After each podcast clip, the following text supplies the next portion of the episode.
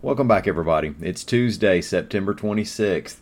Let's talk about teacher pay, the baptism debate, not the Duncan versus Franklin one, an Intracoastal Bridge, and more. I'm Mike Morgan, and we're down in Alabama.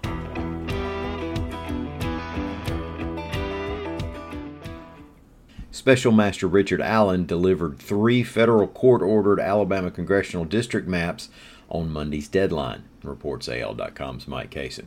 Now, the Alabama legislature passed redrawn districts back in July after its periodic redistricting was deemed likely in violation of the Voting Rights Act by the courts.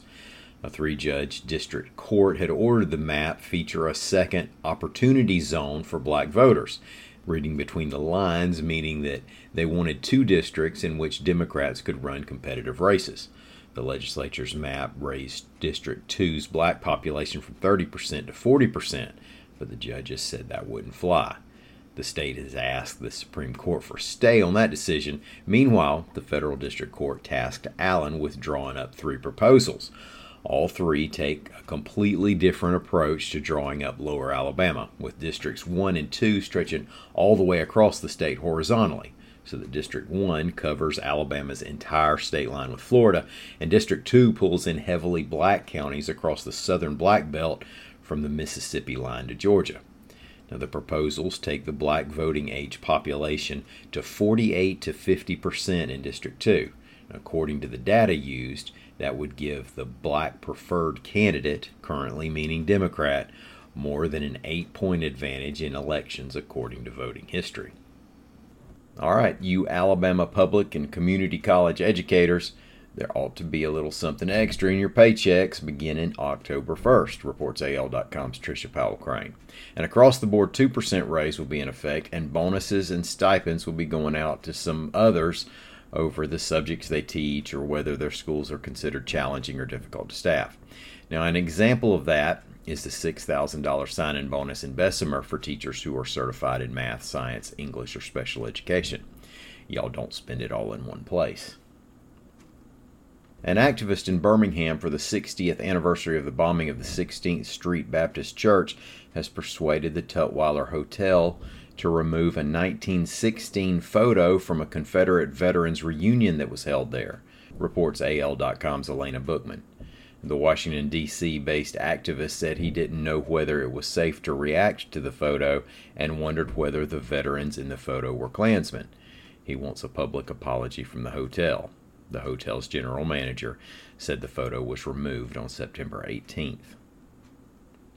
Work has restarted on a two-lane bridge over the Intracoastal Waterway in Gulf Shores, reports A L dot com's John Sharp.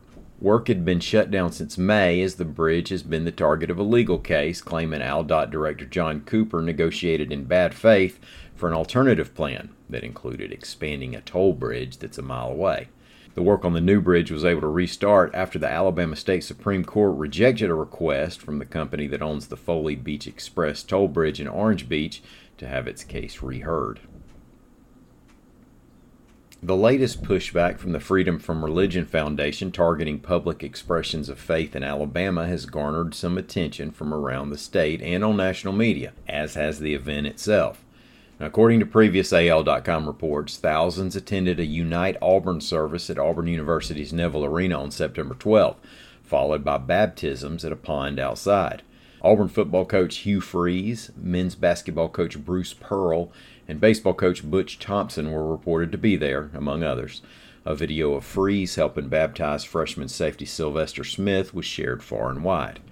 Since then, the Wisconsin-based Freedom From Religion Foundation has sent a letter to Auburn University criticizing it for the event at a public university, calling it unconstitutional.